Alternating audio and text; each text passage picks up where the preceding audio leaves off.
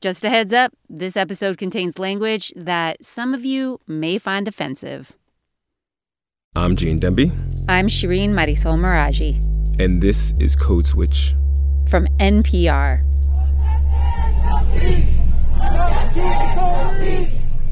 Protesters have taken to the streets across the country in Minneapolis, Chicago, Miami, New York, Boston, Philadelphia, LA, where you are, Shireen, mm-hmm. DC, where I am.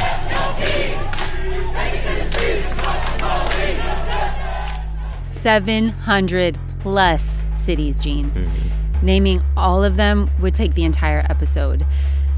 And as we all know by now, the protests erupted after three recent high profile killings made headlines.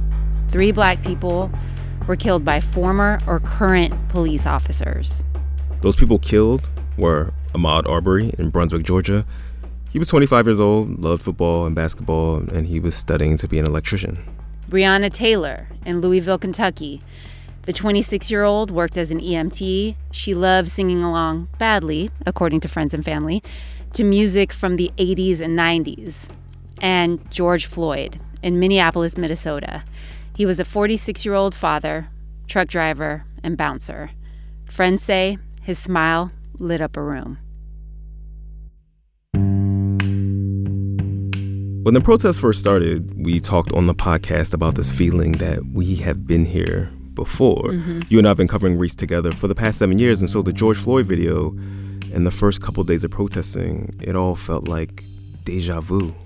As did so much of the official response to the unrest. Groups of outside radicals and agitators are exploiting the these agitators. Uh, we know they come in from the outside. Uh, many come from outside the state, even. Uh, we've got groups and traveling from outside of cities, outside of states to come and be part of protests and engage in looting. Our best estimate right now that I heard is about 20% is what we think are Minnesotans, and about 80% are outside. Um, outside agitators, those mysterious wrongdoers who come in from out of town to stir up trouble. But the long lens of history brings into focus a very different view of those labeled as outside agitators. They're speaking truth to power and trying to upend the status quo in various ways. That's Peniel Joseph. He's the founding director of the LBJ School's Center for the Study of Race and Democracy, and professor of history at the University of Texas at Austin. For those of y'all that just started rocking with us at Code Switch, we occasionally have a feature called Word Watch, in which we examine words that pop up in the culture that have some kind of racial connotation to them. On this episode, we're digging deep into this notion of the outside agitator, because as Peniel told us, it's as old as America's original sin. And while slavers may not have used that exact outside agitator terminology, they absolutely did use the trope of that term to describe abolitionists. Harriet Tubman, John Brown, Frederick Douglass, to describe those folks who were anti slavery and pushing for an end to racial slavery. Peniel Joseph says the most famous and recognizable use of outside agitator happened later, in the 20th century during the Red Scare. Probably the high point of the idea of an outside agitator working as an effective tool of repression is going to be during the start of the Cold War so we think about the the era of McCarthyism, the early 1950s, the idea that if you were a civil rights activist and if you were pushing for interracial democracy and an end to racial segregation, you were a communist, you were a Marxist, you were somebody who wasn't authentically American and you were trying to do something that was subversive and anti-American and anti-patriotic. This category of outsider is politically useful.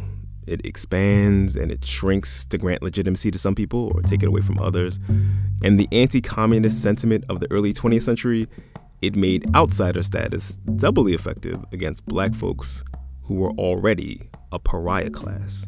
And that even included people like Paul Robeson, the entertainer of the 1940s who went from super famous to infamous after his extensive anti capitalist and civil rights organizing garnered him the label outside agitator. Paul Robeson's passport is revoked for almost a decade. Um, he loses his livelihood. But white people lost a lot too who were on the left. And this is the whole idea of people naming names at the House Un American Activities Committee. In the 1950s, the height of the Red Scare overlapped with the civil rights movement. These days, we hear public officials quote Dr. Martin Luther King Jr., while at the same time condemning outside agitators for burning things or looting. But back then, Dr. King was the outside agitator. Now, the best thing for King to do is to get out of Alabama as quickly as he can because he's a menace to the peace of this city. He is he is the greatest of all the agitators, or the worst of all the agitators in this country. He's from Atlanta. Why are you causing up trouble in Birmingham? Why are you coming to Mississippi? Basically, our Negroes were fine and happy till you came through and stirred everything up. But King is able to repudiate the notion of being an outside agitator through his Christian faith. When we think about how black civil rights activists tried to get away from this slur or smear of being called an outside agitator, that's when we see the church movement. The civil rights movement's heroic period from 1954 to 1965, one of the reasons why Martin Luther King Jr. is so effective is that up until the mid 60s, he pushes back against overtly talking about economic justice in part to not be smeared as a communist, as a Marxist, as an outside agitator. But Dr. King can't escape the outside agitator label. Peniel says it's back to haunt him in 1967. When he speaks out against the Vietnam War and starts organizing for economic justice, fair housing, and jobs with black welfare rights activists, he wants to go for broke to get a guaranteed income and to march on Washington, occupy Washington, because King is the organizer of the first Occupy movement. It was Washington, D.C., and not Wall Street in the spring of 1968. And he's saying, We are going to stay in Washington, Resurrection City multiracial, multicultural, revolutionary democracy and shame this nation into doing the right thing. And they ask him, when are they going to leave? And he says, never. Martin Luther King Jr. was assassinated two months before the Poor People's March on Washington. And exactly a year to the day after he gave that speech denouncing the Vietnam War.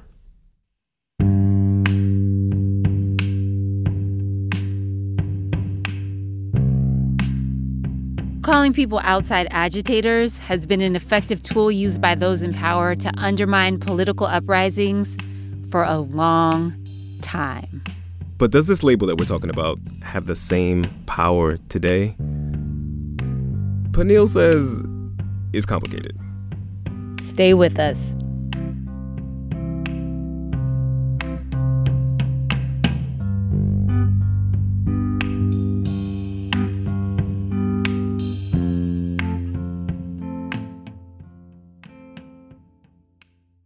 This message comes from NPR sponsor BetterHelp, the online counseling service dedicated to connecting you with a licensed counselor to help you overcome whatever stands in the way of your happiness. Fill out a questionnaire and get matched with a professional tailored to your needs. And if you aren't satisfied with your counselor, you can request a new one at any time free of charge. Visit betterhelp.com/code to get 10% off your first month. Get the help you deserve with BetterHelp.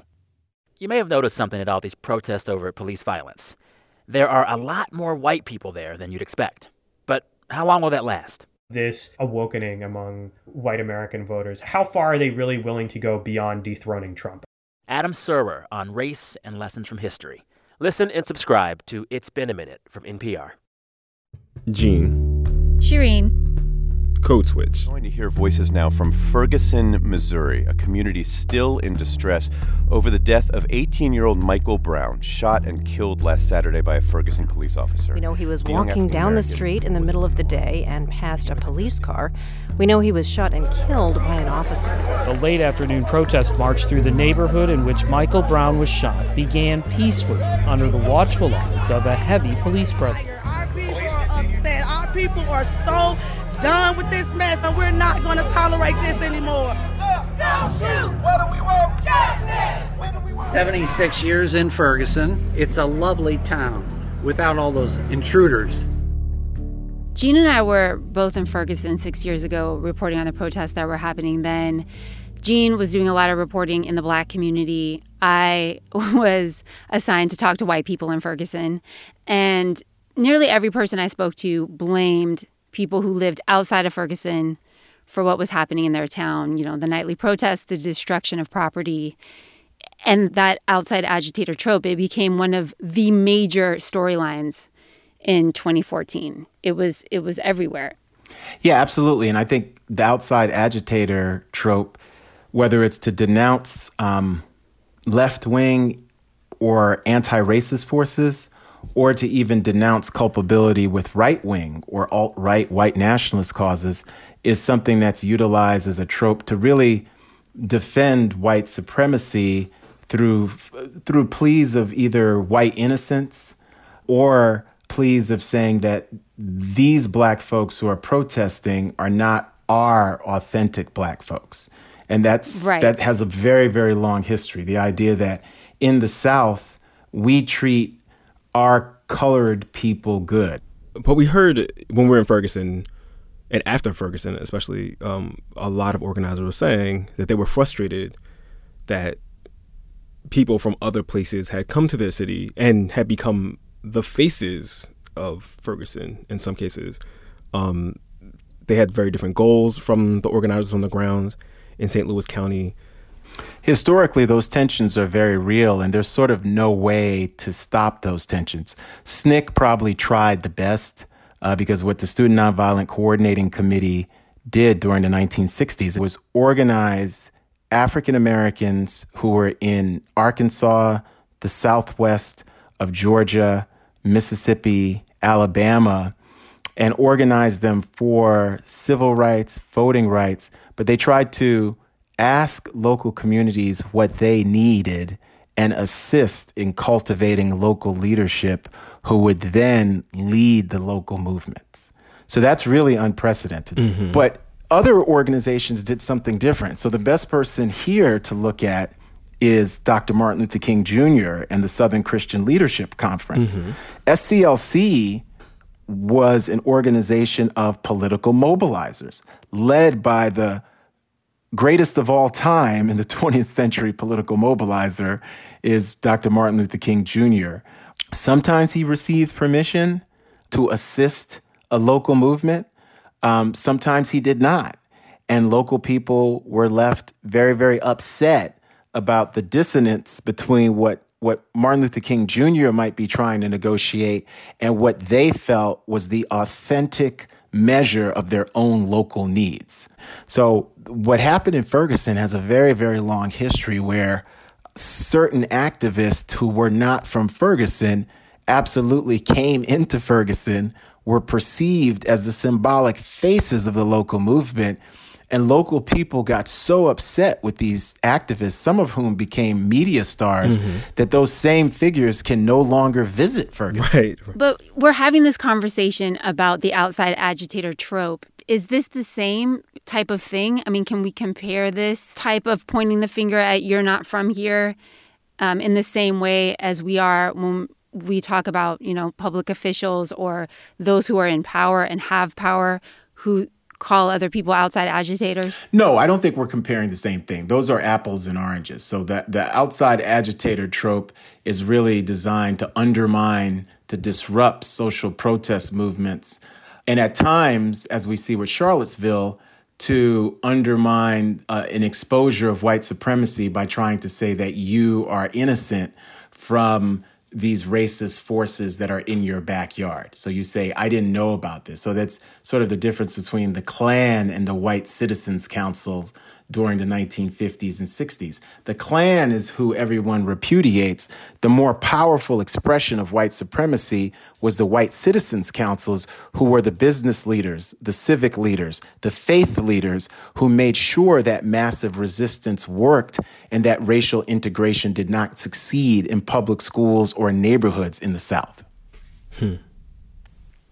And then I, you know, we were talking about Ferguson. I'd love to fast forward six years because this this outside agitator trope it's back it's very similar in a lot of ways but one thing that jumped out to me this time around that I I didn't see during Ferguson is this whole white boys with skateboards as outside agitators. It it definitely feels like there's more left leaning officials saying things like, white boys are making you do this. Don't fall for this. Yeah, I mean, I think that's very, very interesting because on some levels, it's that trope of saying, my Negroes are happy, my black people um, are fine, and I can talk to my black people.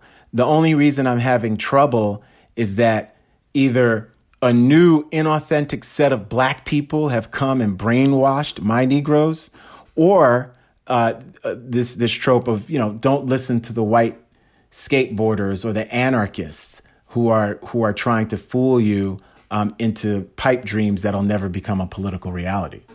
To that point, I would love to just read you this Facebook post I came across while I was prepping for this.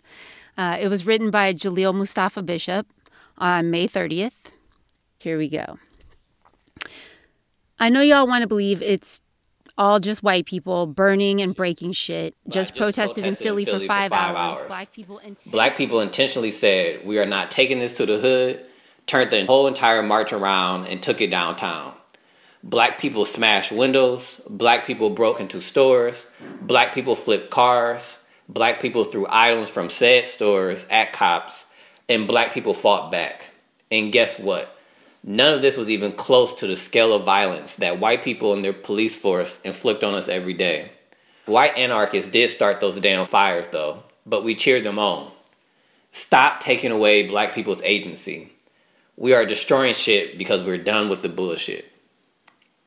And I posted this because I wanted to capture this moment where everyone was trying to erase what I saw as black people's intentionality and strategy around violating um, white property and black people's willingness to be directly confrontational with police and really the the state and the local governments. And what this erasure was happening through constantly trying to portray this image of white people co-opting black people's movements black people's marches. What does this do to take away the agency of black protesters and organizers?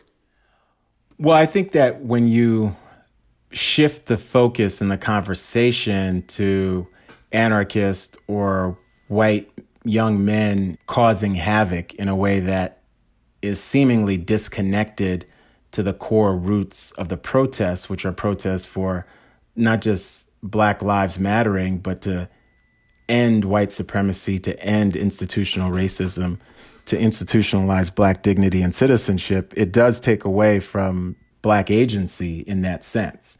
What are the roots behind these massive uh, disruptive protests that are mostly peaceful? Um, why are people taking to the streets in these unprecedented numbers?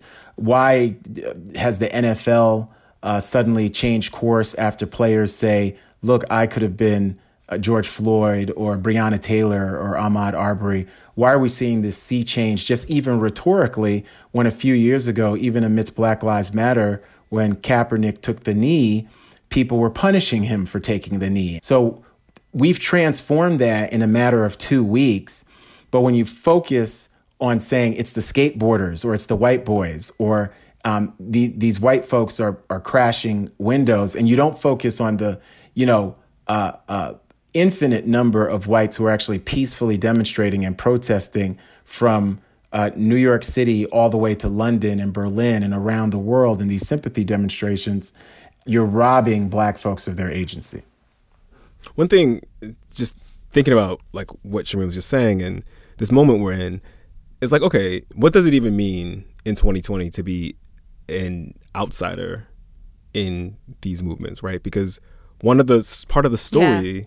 of uh, of of all the stuff we've been seeing, um, this this sort of meta story that we call Black Lives Matter, is all of these what, what used to be local catastrophes, right, of black people being killed by the police, are national. It's national news now, right? It's global news in some cases, right?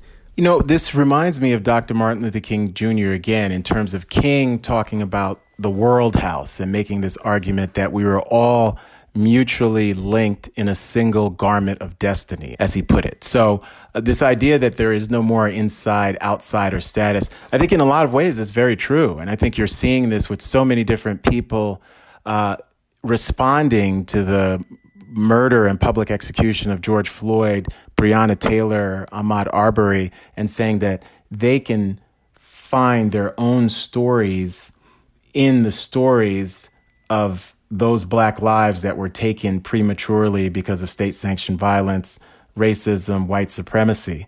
So we are at a tipping point, and I do think this is an inflection point, and we can all feel it and see it. Um, that we're at one of those crossroads in American and global history where we can choose a different direction. Peniel, am I hearing you say that this outside agitator trope, even though it's being thrown at quote unquote violent protesters or quote unquote looters, am I hearing you say it just doesn't have teeth anymore? Yes, it doesn't have teeth anymore for a few reasons. You know, it's about the political divide, but also the demographics of the country changed. It's the same reason why Barack Obama, no matter how eloquent he was, uh, he could not have been president of the United States in 1968 or 1988 or 1996.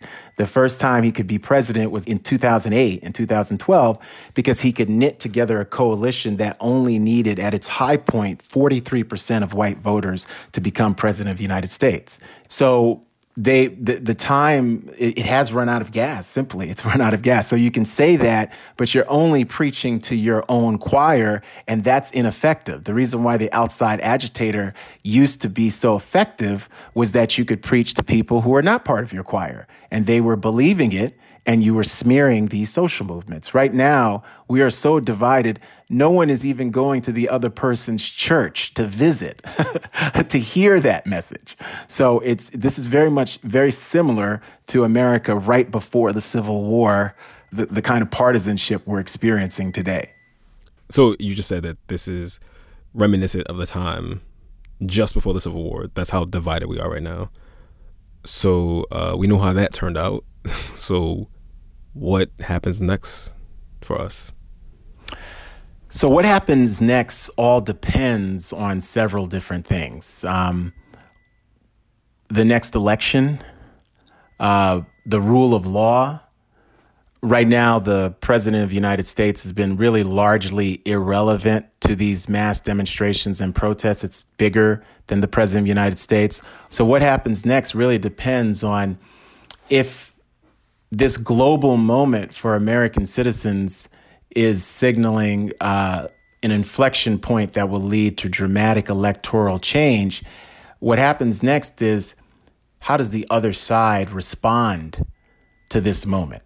Does it respond quietly and and take uh, this new transformation as just part of a democratic process and sort of live to fight politically another day? or does it reply? Does it respond violently?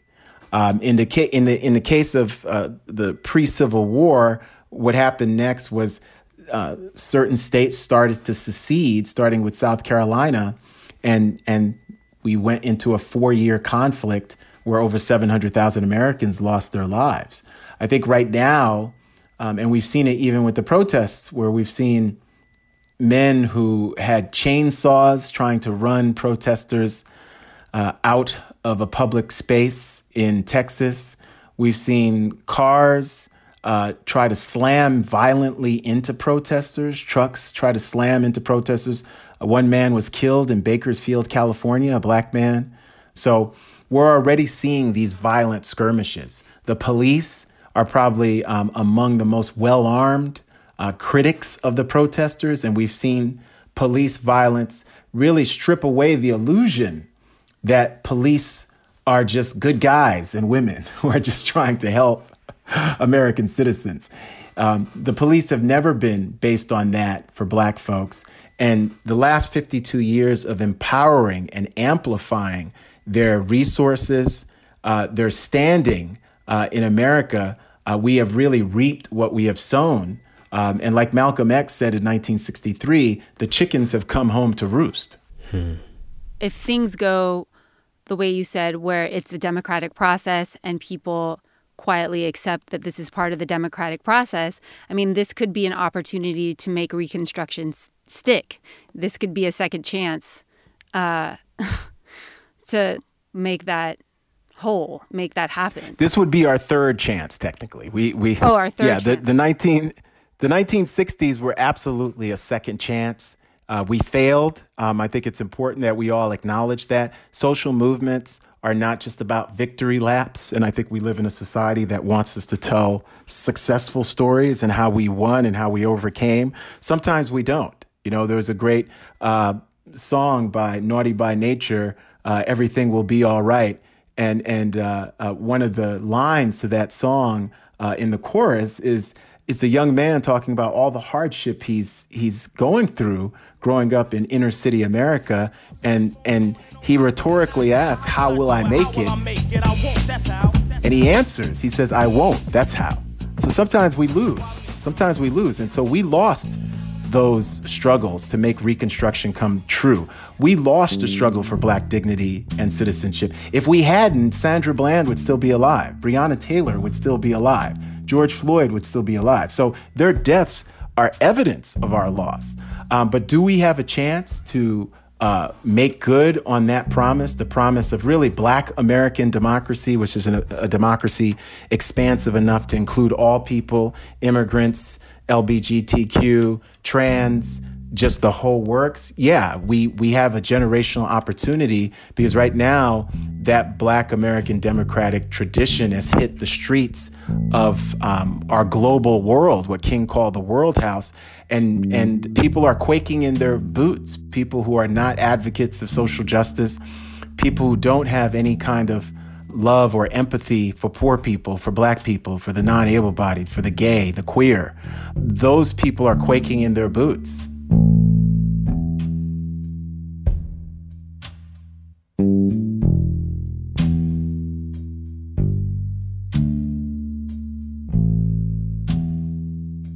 Peniel Joseph is a history professor at UT Austin. His most recent book is The Sword and the Shield The Revolutionary Lives of Malcolm X and Martin Luther King Jr.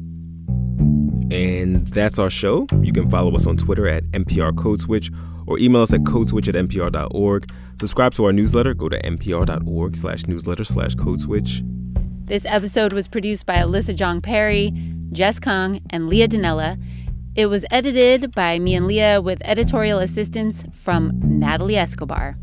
And a shout out to the rest of the Code Switch Massive Karen Grigsby Bates, Kumari Devarajan, Steve Drummond, and L.A. Johnson.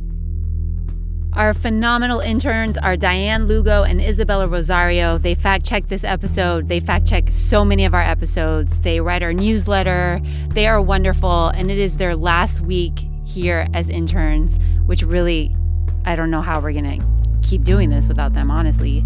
Um, Seriously. So follow them, look them up. Please, please hire them. I hope we hire them before yep. you do, but definitely look, look out for them. Big same. By the way, if you didn't get enough protest content today, later this week, we're going to be sharing an episode from our Play Cousins at It's Been a Minute with Sam Sanders. Sam got deep on what these protests mean to different generations of people, so be sure to holler at that. And, you know, be safe out there. Don't forget to wear masks. Don't forget to wash your hands. I know I've been forgetting to wash my hands lately. Um, there's just a lot of different pandemics we're facing down right now, but hopefully we're doing that with faces covered and a lot of hand sanitizer.